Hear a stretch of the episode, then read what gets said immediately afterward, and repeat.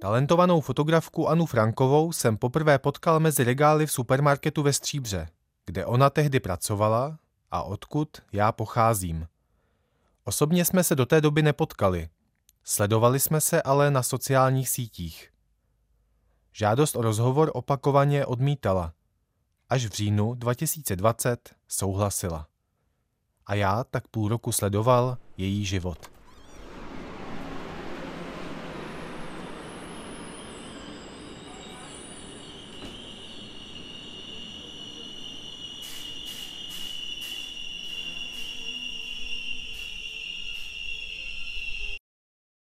Byla to jízda. Od začátku do konce, nebo ta přeměna trvá furt, ale rozhodně to je věc, který nelituju a která mě udržela při životě a tenkrát ta přeměna pro mě bylo hlavní téma, proč jako žít a odžít dobře. Čau. Tak vítej doma. Oh, celou dobu ve vlaku přemýšlím nad tím, že se mi se vůbec nechtělo. Že už jsem si vymazala vzpomínky z hlavy. Nebo teda Mariánský lázní jsem vymazala z mapy. A hned jsem viděla ještě ve vlaku výstupu jako známý tváře, který zrovna vidět ani nemusím. Ale, ale tak. U mě to bylo vlastně v dětství dost jasný. Já jsem chodila v holčičím oblečení. Měla jsem vlastně díky babi, která mi kupovala veškeré barbíny, domy pro panenky a tak. A držela se mnou basu. A myslela si třeba, že z toho jenom vyrostu nebo tak. Tak eh, vlastně celé moje dětství až do 13 let bylo holčičí. Tady byla moje škola, sever, od sedmý třídy jsem tady byla, kdy jsem se snažila být strašným klukem a to fakt jako nefungovalo, nebo ze zřenštílýho kluka neuděláš přes noc chlapa, ani když se fakt snažíš, tak to, to nejde vydřít.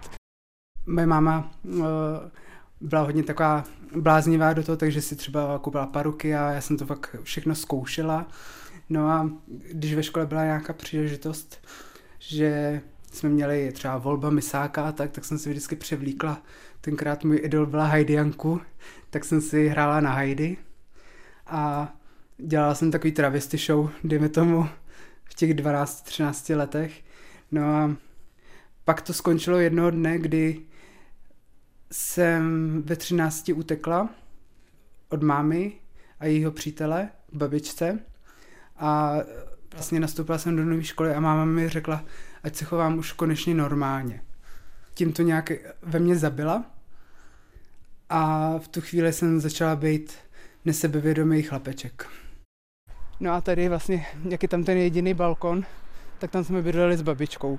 To bylo jediný okno s balkonem, francouzskýma dveřma. Tak tam jsme měli takovou útulnou garzonku. Ale jsem chodil vlastně ty ostatní ze školy a pokřikovali tady na mě.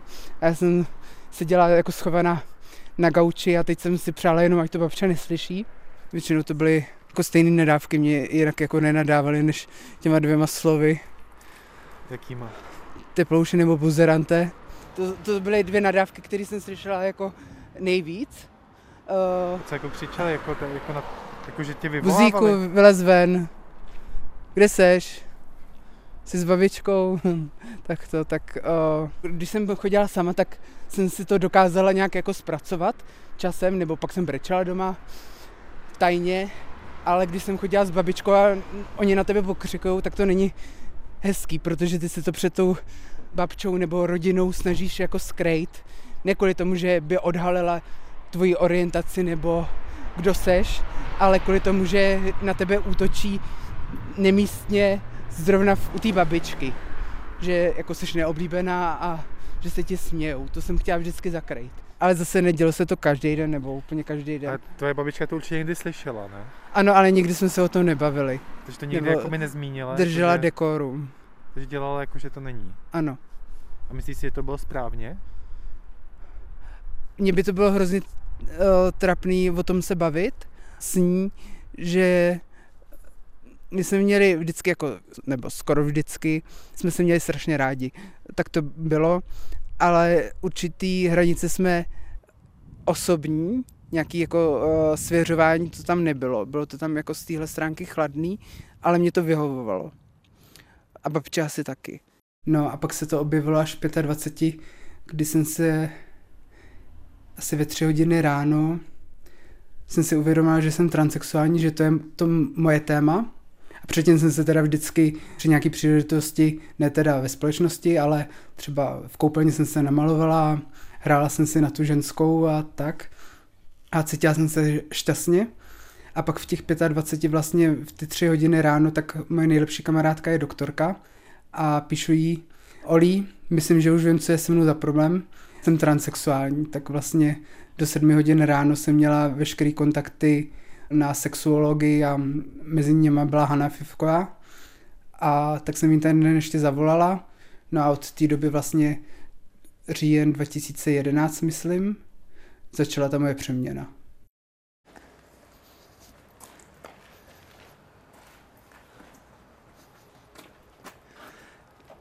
Tady stál nápis Nádler je buzerant. To jsem tady vždycky chodila s babičkou okolo a snažila jsem se to zakrýt, nebo vždycky jí jako do obzoru, do výhledu, tak aby to neviděla. A bylo to tady vlastně napsané strašně dlouho. To tady, než to teda zrekonstruovali, tak to tady bylo. Tady na té stěně učela toho hotelu vstupu. Ano. Tak to byl takový můj odhalený odhalený místo, ano, pomník a takový pojasný místo toho, že to vidělo jako spoustu lidí, nebo to nešlo přelídnout, to bylo tak jako půlmetrovým písmem a myslím, že to bylo napsané modře. No a jaký tohle je? Jakože jedna věc, že to na tebe pokřikujou a druhá věc je, když to jako napsané nějaký budově. Tím to spečetili a tím vlastně o, si to každý den připomínat, když chodíš do školy, tak to není moc příjemný, nebo to je hodně nepříjemný a stydí se jako před ostatníma hodně. Proč si třeba nešla, nepřemalovala to? No, to bych asi ukázala ještě větší slabost. Vidět ještě nádlera, jak to přemalovává, tak by bylo jako směšný. Když mi to přišlo na začátku, jako mluvit o sobě v ženském rodě před uh, většinovou společností, vlastně až takový sci-fi. Že jsem, myslím, měla tenkrát i holou hlavu a hiphopový oblečení, co nejvíc vlastně široký oblečení jsem měla a teď jsem přišla vlastně na tu uh, na tu schůzku s Hanou a teď někdo už mluví většinou na tom prvním sezení o sobě v ženském rodě nebo v tom preferovaném a já jsem to dokázala až třeba po roce těch terapií, že třeba před ní jsem mluvila o sobě, jako napřed jsem měla jméno Luka a teprve až vlastně jsem se dostala nějak uh, mezi víc transexuálních lidí, tak jsem získávala odvahu. Pro mě vlastně ta transexuální společnost byla napřed příprava toho ženského rodu a toho sebeobhajování a teprve asi po dvou, po dvou a půl letech jsem o sobě řekla i v té většinové společnosti, nebo pracovala jsem v penny marketu za kasou, takže jsem vlastně celou proměnu prošla za kasou. A mluvit v ženském rodě s jmenovkou Lukáš Nádler mi nepřišlo jako vhodný, tak až potom, když jsem si změnila jméno na neutrální, na Isu Franku, tak uh, jsem před těma kamarádama, který nejsou jako transex, nebo nejsou z LGBT komunity, tak jsem začala jako pomalu o sobě mluvit v ženském rodě, nebo někdo byl tak ohodnej, že to jako vzal i za mě.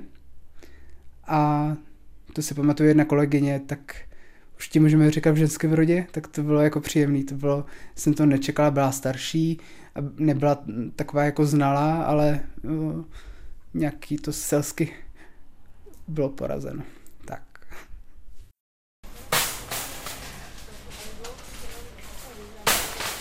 Víte co, nám oznámil vedoucí, že přijde vlastně k nám nová pracovnice, ale je to muž, který čeká na přeoperování. Takže jako já jsem byla zvědavá. Nemám předsudky, jako já tohle ty lidi beru normálně. A byla jsem zvědavá, jak vypadá, protože tak s takovým člověkem jsem se ještě nesetkala. Ale když přišla, aura okolo ní, Ona je prostě taková eterická bytůstka. Takže jako příjemná, sympatická hned od první chvíle. Měla jsem ji ráda. A tehdy, jak jste jí vlastně říkali, nebo? Isa. Ona se Isa Franková. A vlastně po operaci Anička, a to ani nevím, přijím, taky myslím Franková má, že jo? Takže příjmení je stejný, akorát, že byla Isa. A teď je Anička. Pracovitá, obětavá, pomohla, když se někdo ptal, poradila. Opravdu střícný člověk. Někteří, když se dozvěděli, že je to chlap tak, jako měli, bylo vidět, že jsou takový, já nevím, jak bych to řekla, zabedněný. Mně to přijde v té dnešní době, jo? že byli takový prostě Ježíš Maria, ženská, je to chlap. Takže jako některý byli, ale jako pak si získali Aničku, Anička si vlastně získala všechny svým srdcem a svým chováním. Takže jako já si myslím, že potom tak nějak, když zjistili, že je to fajn ženská, tak i když ty zady, ty teda jako fakt, ne, ty jako... Mm, ale jako jo. zákazníci, anebo z práce? Byla tam i jedna kolegyně, která byla úplně v těžkém šoku, že prostě budeme mít chlapa na šatně a že se před ní nebude slíkat a na záchod, aby chodila e, na pánské a to, jo, takže jako tam měla hodně velký předsudky. Takže to jsme jako kroutili hlavou. No a vlastně Penny Market mi vydržel celou tu přeměnu, protože oni vás jen tak nezaměstnají, když se měníte, nebo není to tak, jsi spíš na okraji společnosti, než že by si mohl vybírat, kde můžeš, ještě bez maturity toho jako moc neuděláš, tak jsem byla vlastně ráda za to, že mám aspoň nějaký příjem a že můžu fungovat. A pak, když jsem byla připravená, tak jsem šla do Prahy do Penny Marketu, protože, jak jsem řekla, že už jsem líná, někde zvyklá a Penny Markety, ta práce je všude stejná, takže oni v rámci zavolají eh, do Penny v Praze, řeknu, jestli mají volné místo, že tam pošlou někoho z Planý nebo z Mariánských lázní. Tak jsem šla tam. V té Praze ta přeměna je asi mnohem snažší, protože tam člověk je anonymní. Na tom malém městě za prvý tě buď ty lidi znají, pokud tam odsaď podcházíš v té jako předchozí roli, anebo minimálně třeba se to od někoho dozví a samozřejmě je to větší terárium. Jaký pro tebe to bylo, jakoby ten, ta přeměna v tak prostředí? V Praze to bylo plný šikany. Já jsem se tam necítila dobře. Od mýho šéfa v Penny tak byla jako značná šikana. Ještě doteď s tím nejsem tak nějak smířená, že bych se nad tím dokázala povznést, ale ještě bych mu třeba, kdyby někde vysel, tak mu ještě přimáčknu tu ruku, aby, aby spadnul. Uh, to nemám zpracovaný, to přiznávám. Proč je šikanoval? Nemohl se nějak smířit eh, s tím, nebo vlastně pro ní geové, lesbičky, transexuálové, všechno bylo povl a to většinou třeba ke mně přišel a řekl, že by mi tak zmaloval koule, že bych nemohla chodit, nebo z chlapa ženskou nikdy neuděláš a tak a to bylo na denním pořádku takový, to jsou dvě výrazné věci, co jsem si zapamatovala, ale vlastně bylo to na každodenním pořádku a do práce jsem chodila s křečema v břiše. Podařilo se mi najít a kontaktovat tehdejšího vedoucího pražské prodejny. Rozhovor na mikrofon si nepřál, v písemné komunikaci však obvinění ze šikany odmítl. Také společnost Penny Market uvedla, že o daných incidentech neví. Dodala, že tolerance, vzájemná podpora nebo spolupráce jsou jedněmi z jejich základních hodnot. Když jsem přišla na to malé město, tak tam se to rychle rozkřikne chvíli se tě smějou, chodí se na tebe koukat skupinky lidí, třeba do Penny, když si za kasou, tak uh, tam chodili skupiny lidí se na mě koukat a dělat si srandu z mýho hlasu, že jim to nějak jako nesedělo s vizuálem. A cítila jsem se mnohem víc v bezpečí na tom menším městě, když ty pohledy byly jako výraznější, ale jak říká Hana Fivková, dva měsíce na vás budou koukat, po třetí měsíc už je nebavíte. Té Praze jsem vlastně si zkusila ten svůj real life test a babička real life test je uh, žití v té preferované roli nebo v té svý vysněné roli uh, v tom pohlaví uh, vysněným. Takže tam jsem si to splnila a babička dostala mrtvici silnou, tak jsem se rozhodla, že se vrátím zpátky do Mariánek, zase do Penny a tam jsem poznala svého manžela. Jakože on tam pracoval s tebou? Ne, on tam chodil eh, se na mě koukat a on tam zrovna se rozváděl nebo už byl rozvedený a nějak jsem ho asi zaujala, tak tam si chodil furt kupovat sušenky a já jsem tam byla teda jenom o víkendech, tak si malem uhnal cukrovku. No. On to poznal jako hned na začátek, že jsi trans? Ne. On to, on vlastně mě pozval na rande, já jsem z toho byla vedle, říkala jsem si, tak jestli poznal, že jsem trans, tak uh, to nemá cenu, protože ten chce trans a nechce nějakou jako skutečnou, nebo nechce ženskou, tak jsem mu poslala sms že věci se mají takhle, že jsem ještě technicky kluk, ale do dvou let projdu proměnou pohlaví a jestli má furt zájem jít na rande. Tak to dva dny rozdechával a pak mě na to rande pozval. A jak vlastně takovýhle chlap, v podstatě jako dřevorubec tady z, z vesnic západních Čech, který asi je v určitých kruzích zase podobných třeba chlapů, jak zkousne on na jeho okolí, že že vlastně za začátku jako jde na rande s klukem, v podstatě jako technicky, přestože jsi žena, jo, že pro ty pro spoustu těch chlapů by to asi bylo těžké to rozdejchat. No, on se moc neohlíží na ostatní, teď to teda, to je hodnocení ze současnosti, ale teda neohlížel se moc na ostatní, takže dělal, co chce a udělal to, co cítil. A nějaký názory, myslím, že mu to teda dali někteří sežrat, nebo že se mu aspoň zasmáli, ale to on ustál a řekl, že jestli teda budu ženská, tak s tím nemá problém. Jak velký téma to bylo u vás? No ani moc, ani moc ne, on mě vzal jako ženskou, mě akceptoval vlastně hned a dál se tím jako nezaobíral, nebo uh, jako postaral se o mě, když jsem měla operaci, nebo když jsem měla nějaký problém, tak on mě prostě bral jako obyčejnou ženskou, co mm, nemusí mít žádný nějaký mendráky nebo tak, tak podle toho se tak choval. Takže to bylo vlastně hezký. A neřešil Ale, jako to, že máš prostě penis pořád? Uh, napřed v intimních chvílích se mu to příčilo. Takže uh, naše intimní chvíle byla od pasu nahoru, dejme tomu. A s tím se nějak jako smířil, uh, nějak to vzal, ale těšil se, až projdu tou finální operací. No a co jsem prošla tou finální operací, tak uh, náš intimní život skončil. A uklidíme tady zítra společně, mi pomůžeš, jo? Jo. Jo? To Máme víš, tady jo. bordel. To teda máme. To máme. Tak si můžeš lehnout? No, píšu. Já teď trošku stáhnu topení.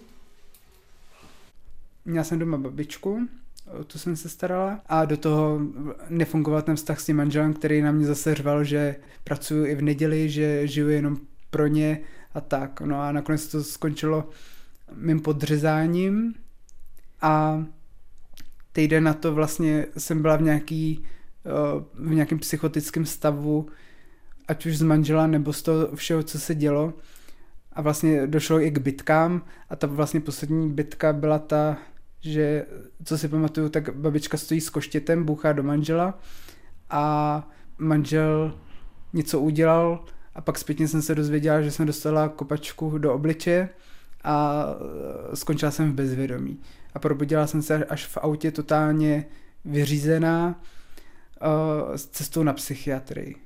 A to jsem byla na uzavřeném oddělení C fakultky v Plzni, která je pro ty nejhorší případy. Tak a mně se tam pak docela líbilo. No. A tady teď přicházíme, kde babička od 92. měla trafiku. Uh, a byla podnikatelka v 106. Jí to fungovalo všechno a tak až do roku 2010, kdy tady se otevřela obchodní zóna a všechno to vlastně tady začaly krachovat ty menší podniky. Tak tady to bylo. Vlastně já jsem vyrůstala v jednom domě s babičkou a dědečkem a s mamkou. A mamka byla hodně ráda jako s, se svýma přítelema a babička prostě si mě jako hodně přivlastnila a tím, že jsme byli v jedné domácnosti, tak uh, to bylo intenzivní. Nebylo, nebylo to, že bych jezdila jednou za víkend nebo jednou za týden na víkend k babičce, ale ten vztah byl opravdu, ona byla ta hlavní postava. Já ji teď vnímám uh, současnost jako bezbranného člověka, o, když jí uh, nedám jídlo, tak prostě nebude jíst celý den. Když na něco zapomenu nebo uh, budu ignorovat, tak teď je to něco jako moje dítě. Chci se o ní starat, protože si pamatuju, uh, jak jsme šli po hlavní třídě v Mariánských lázních, zrovna jsme šli do trafiky a já jsem jí řekla, že ji nikdy nikam nedám a že se o ní postarám a to mi bylo třeba 12, drželi jsme se za ruce asi bych se nikdy neodpustila, kdybych ji nechala zavřenou někde v ústavu.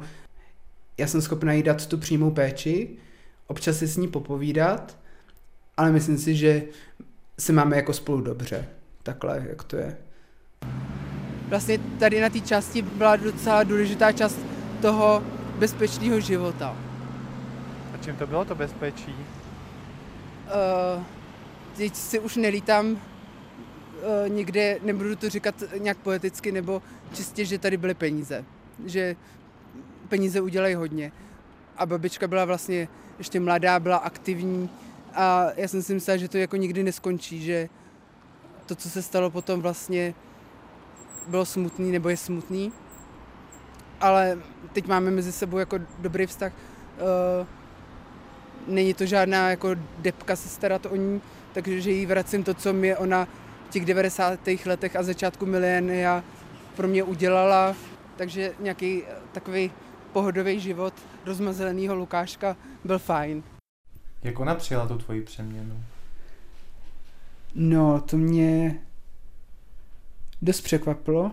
Eh, když jsem přišla s tím, že teda se budu měnit, tak eh, to vůbec jako nevnímala, dávala řízky. Já jsem s tím přišla na Vánoce tak to nějak nevnímala a vůbec říkala mi, z tebe holka nebude, ty jsi můj Lukášek a tak.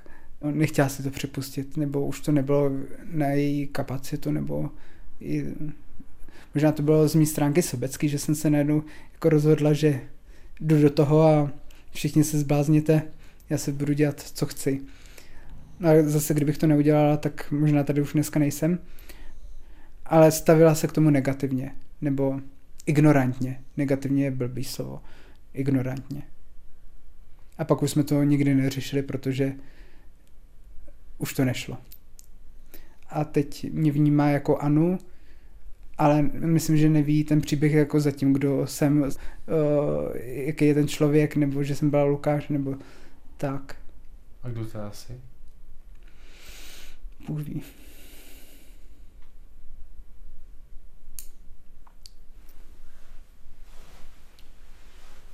Babi, kde je Lukáš?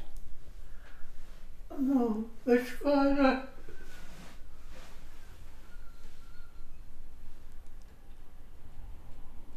Hm, asi nejsem ready. Teď to.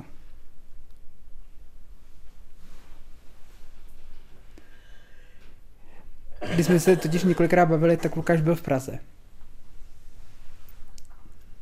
A tím to uh, haslo. Ale babička netrpí vlastně na mrtvicema nebo nějakýma následkama mrtvice, ne? Jako, co se jí k tomu přidružilo? V čem je to vlastně tě, to nejtěžší asi? S tu demencí. A Alzheimer. Vlastně, nebo hm, to je přidružný. No, to je... Já to ještě musím zpracovat. Já ještě nejsem... Uh, já to beru tak... Uh, je to rutina. Děláme každý den ty samé věci každý den, jako kdyby se dělali poprvé. Tak to mě někdy dokáže jako naštvat, úplně tak jako do nerudna, ale vlastně dobrý? Jo. Jo? Odpočívej.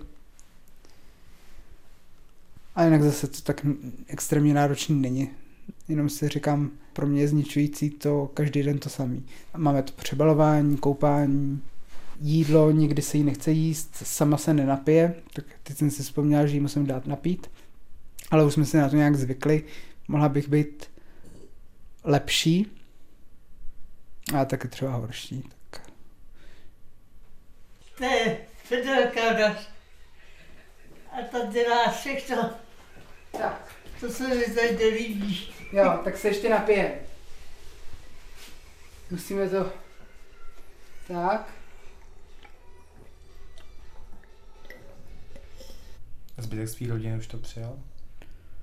Máma jo, my jsme se s mámou neviděli 10 let, to si mě pamatovala jako Lukáše v, v těch 20 a pak vlastně, když jsem byla v tom blázinci v Plzni, tak jsem si řekla, že teda zkusím kontaktovat moji mámu a že bude docela sranda, jak to jako bude vnímat. A oni to teda, ona to věděla, že procházím přeměnou už jako od někoho, nebo znali nějaký taky trans, nebo co dělali travesty a to o mě řekli, takže to nebylo překvapení, ale vlastně jsme se viděli předtím jako Lukáš a pak eh, před ní stála vlastně Anna.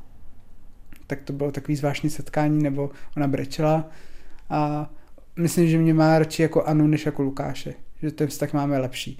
I když to máme s nějakýma jako vroubkama nebo tak, tak na té povrchní úrovni nám to klape. Otce hledat nebudu, nebo vím, kde je, ale že bych měla chuť ho kontaktovat, že jsme se v životě neviděli, nebo oni se s mámou rozvedli, když mi byl jeden rok, tak uh, tu jednu část mýho mládí nebo dětství, tak věděl, kde jsem, tak nikdy jako nepřišel navštívit. A nemám v sobě ten uh, mínus toho, že bych chtěla ještě kontaktovat otce a nějaký jako velkolepý shledání a přijmutí dcery a, a tak, tak to už je takový až moc filmový na mě. S Anou máme domluvené další setkání. Večer před ním mi přichází na Messengeru zpráva s tím, že ho musíme odložit. Následuje selfie, kde má monokl.